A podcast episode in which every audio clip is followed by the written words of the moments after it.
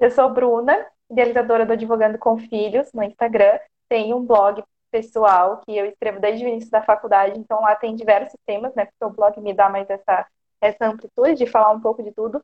E em relação à, à educação financeira, inclusive, tem um post lá é, que fala sobre a educação financeira da criança, né? Porque é algo que a gente não teve, mas a gente sabe que faz diferença, então eu começo a fazer com minhas crianças. Então a gente começa. O título do, do post é Seu filho tem cofrinho. Porque o cofrinho é a primeira ideia de poupar que vem pra gente, né? Então, isso assim, é o que eu tenho tentado passar para eles no momento. A Lara ainda não tem mesada, mas eu já estou estudando essa, essa possibilidade. É, mas falando assim, é, vou, entrando né, no assunto, porque eu também se falou assim, ah, ela foi mais inteligente do que eu, mas na verdade não. Eu acho que são os caminhos que vão surgindo mesmo, as pessoas que vão aparecendo. E nunca é tarde, né? O importante é a gente começar. Lógico que quanto antes a gente começa, antes a gente sai perrengue. Mas eu ainda estou numa construção, eu não tenho independência financeira ainda, eu preciso. E eu acredito que, na verdade, a gente sempre vai precisar do trabalho, né? É, de grandes milionários e bilionários, eles continuam trabalhando. Até porque o trabalho dignifica o ser humano, né? Então, é, mas eu queria dizer assim, a primeira coisa que, vamos dizer, eu sempre fui muito organizada. Sempre fui de, de guardar muito. Eu acho que até pelas dificuldades da vida, assim, a gente aprende a não esbanjar. E, de certa forma, eu fui ensinada a não esbanjar quando tinha tudo. Porque, às vezes, acontece isso o contrário, né? Às vezes a gente não tem, aí quando a gente tem um pouco, a gente vai lá e gasta. E não consegue planejar. Então, às vezes, acontece de, disso com o primeiro emprego, de você receber o primeiro salário. Meu Deus, eu não sei o que eu faço com isso. Porque pode ser pouco, né? Mas ali, para quem não tinha nada, é muito. Então a gente acaba se perdendo. E eu passei por essas fases de primeiro emprego, pela fase de agora autônoma, então ainda estou construindo esse caminho.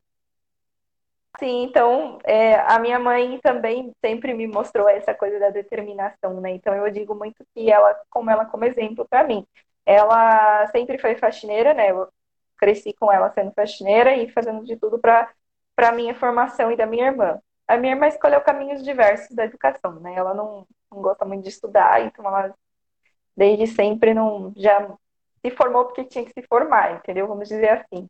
Uhum. Mas ela estava lá sempre lutando pela gente. E quando ela entrou na escola que, eu estudei, que eu me formei, é, escola de ensino de educação básica, entrou como faxineira e foi mostrando mesmo as habilidades, a, o interesse, sabe? Ela sempre mostrou muito interesse. Isso é uma coisa que eu, eu herdei dela, assim, de você realmente mostrar que você quer. Porque para você sair de onde tá, de onde você tá, você não pode ficar fazendo sempre as mesmas coisas. Então ela mostrava que tinha jeito com as crianças, ela trabalhava numa escola, né?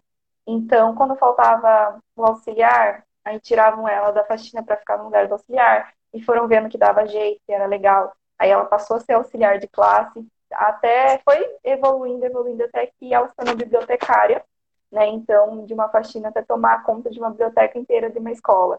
E é uma das, uh, para quem conhece é Porto Feliz, né? Eu sou do interior de São Paulo, Porto Feliz, é uma escola renomada ali na região, São José, escola particular, mas eu tinha bolsa, né, integral. E então eu fui vendo toda essa determinação dela, esse aprendizado. Então, para mim, é, sempre existiu isso de que eu não podia desperdiçar isso. É, tanto o esforço dela quanto os meus próprios esforços, né? E quando eu entrei na faculdade, é, ela, na verdade, a minha mãe com meu padrasto, né, tem uma história é, um pouco difícil também, então ela estava passando por esse processo de separação, mas ela não, não se separava porque tinha essa coisa da dependência, e então ela sempre aguentou. Hoje eu sei, né? Na época eu não sabia, mas hoje eu sei que ela aguentou muita coisa para que nós nos formássemos, né? no ensino médio. E aí, quando eu pude ter o meu primeiro emprego, aos 18 anos, eu fiz o meu primeiro concurso público e passei, né? Então, eu entrei de cara na prefeitura. E aí, ela, ela saiu porque ela não precisava mais me sustentar, entendeu? Então, aí, ela, por ela mesma, ela sustentava da forma que fosse. Então, foi quando eu comecei a perceber muitas coisas. É, que ela sempre me privou de saber, né? Até para não criar traumas e mágoas e tudo mais, enfim.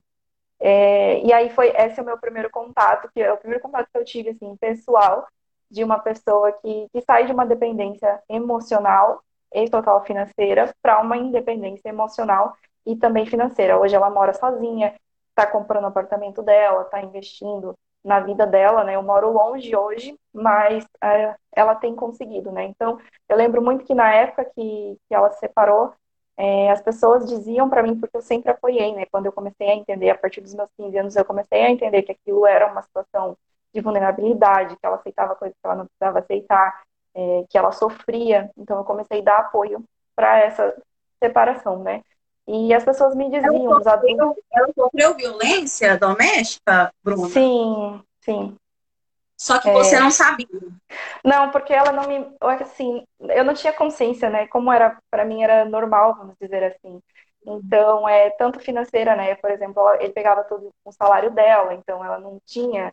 É, não tinha, não podia nem usar, assim, às vezes ela, tipo, guardava 20 porque ela gostava de fazer artesanato. Inclusive, ela ainda faz artesanato. É, faz boneca de pano. Aí ela guardava um dinheirinho às vezes, escondida para poder comprar tecido para fazer a boneca, entendeu? Para poder ter algo a mais. E, mas nunca, sim, era triste, chorava, sabe? Ela sempre foi uma pessoa muito para cima. E então eu fui vendo, né? Foi o meu primeiro exemplo. E aí quando ela tomou essa decisão, né? E aí eu já tinha é, maioridade, já estava trabalhando.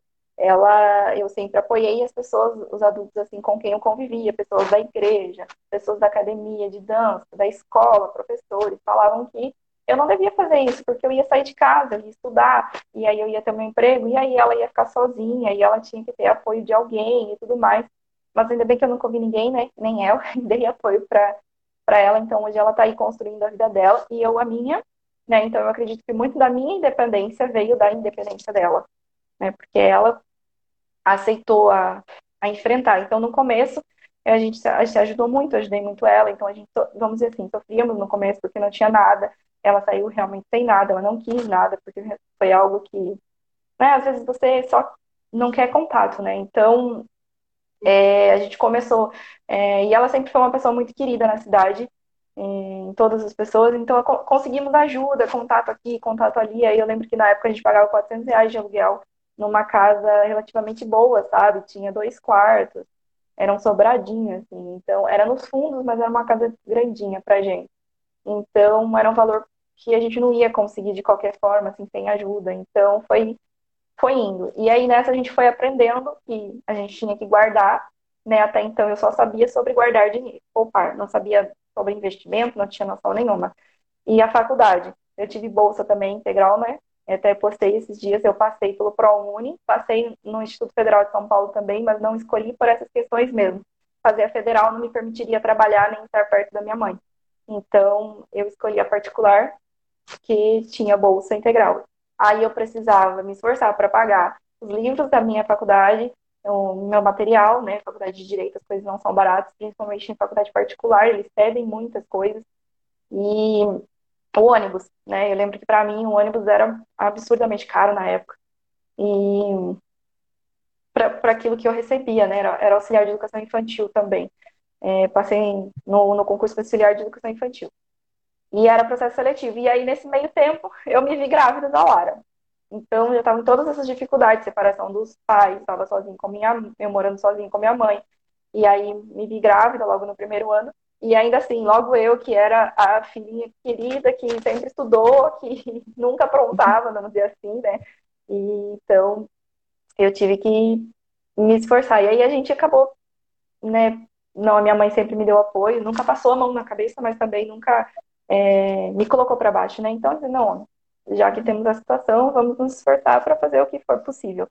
E nessa, eu fui sempre. Eu estudava muito para concurso, porque na minha cabeça a única forma de sair né, dessa situação difícil de dinheiro contado no final do mês era concurso público. Fiz para o Tribunal de Justiça do Estado de São Paulo, também com 18 anos, passei na, na primeira fase, fiz a segunda fase. Não fiquei bem classificada, não entrei na, na primeira lista, e quando faltava dois ou três para me chamar, eles caducaram o concurso, fizeram outro.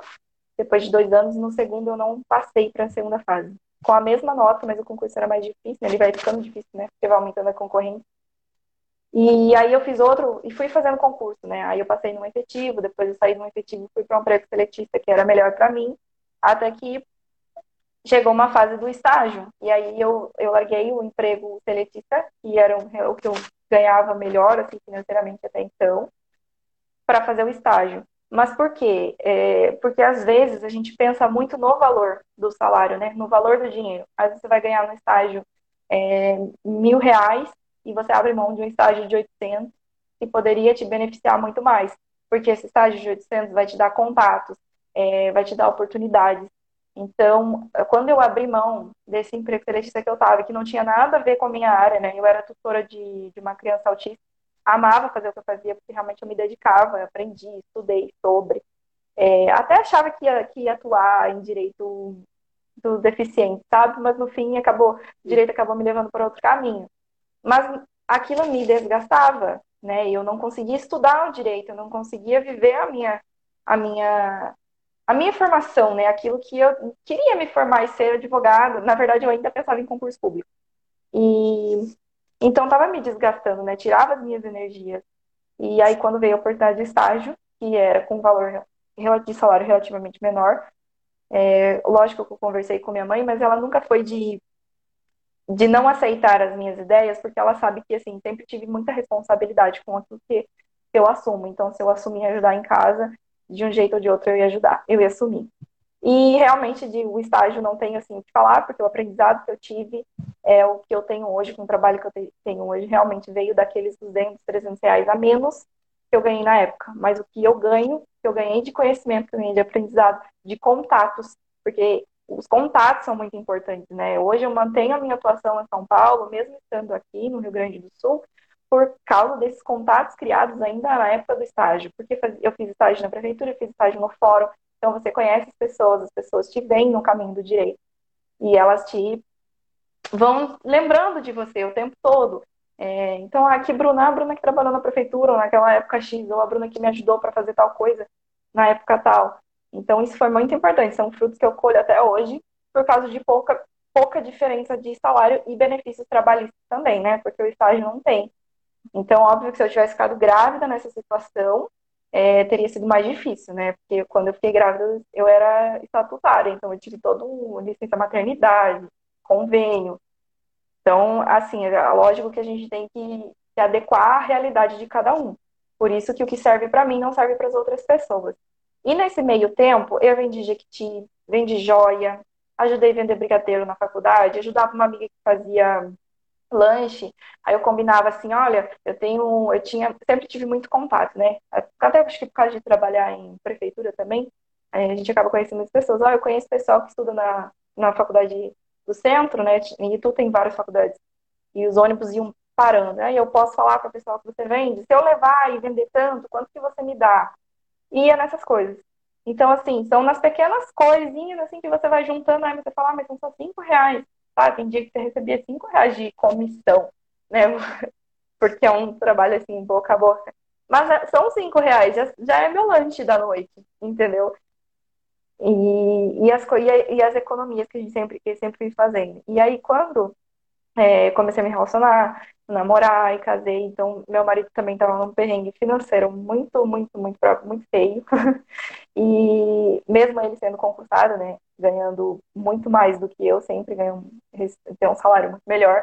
É, só que na época eu não tinha dívidas que ele tinha, então para mim, mesmo sem, né, mesmo sem um salário fixo alto, é, a gente acabou aprendendo juntos muita coisa eu que não tinha nada, acabei ensinando para ele e ele foi aprendendo comigo. E aí, nesse meio tempo, ele também acabou se interessando, aprendeu a se organizar. Hoje, inclusive, é ele que me ajuda com os investimentos, porque eu não estudo essa parte e para você investir mesmo dinheiro, você tem que estudar. Ah, eu vou investir na bolsa e. Não, eu não estudo, né? Deixo claro que eu não estudo sobre isso. Eu me interesso, sei que eu preciso estudar logo, porque a gente precisa saber, né? É, porque digamos que né, milhares de coisas podem acontecer e se eu ficar sozinha, como que eu vou operar o meu dinheiro, né? Então, a gente vai ter que ir aprendendo. Mas a, uma coisa que nós, foi juntos, né? Depois que a gente foi passando os perrengues, é, em economia de comida, de não comer fora, de segurar, sabe? São coisas, são pequenas coisas que fizeram muita diferença para a gente no final, até que a gente conseguisse ter, vamos dizer assim, a, o, a tranquilidade que a gente tem hoje, né? E mas o primeiro livro que, assim, acendeu a mentalidade tanto a dele quanto a minha, ele leu primeiro e daí me indicou, Então eu comecei a ver o dinheiro muito mais do que só guardar ou só economizar. Porque o que acontece de você economizar? Você economiza, economiza, economiza. Ah, você deixa de tomar o café que você gosta, você deixa de comer a comida que você gosta, você deixa de um lugar que você gosta. E no fim, tem propósito, tem objetivo, e você só deixa de fazer. Mas você não, não tem um objetivo, né? não tem algo. E o que você vai fazer com isso? Foi o livro Pai Rico, Pai Pobre. Esse livro que começou a mudar realmente a, a mentalidade. Porque a minha mentalidade era do concurso público, é, não do concurso público como né, salário, enfim, mas como estabilidade. Aí, aí eu vou receber e não vou fazer mais nada da vida. E não é assim, tudo bem que você vai receber todo mês um salário X, pode receber um salário bom, mas se você gastar além daquilo que você ganha, não vai adiantar nada você estar concursado, não vai adiantar nada você ter um, um salário fixo mês que vem. Você vai gastar todo ele de novo. E basicamente é isso. Acho que eu consegui resumir a história, assim.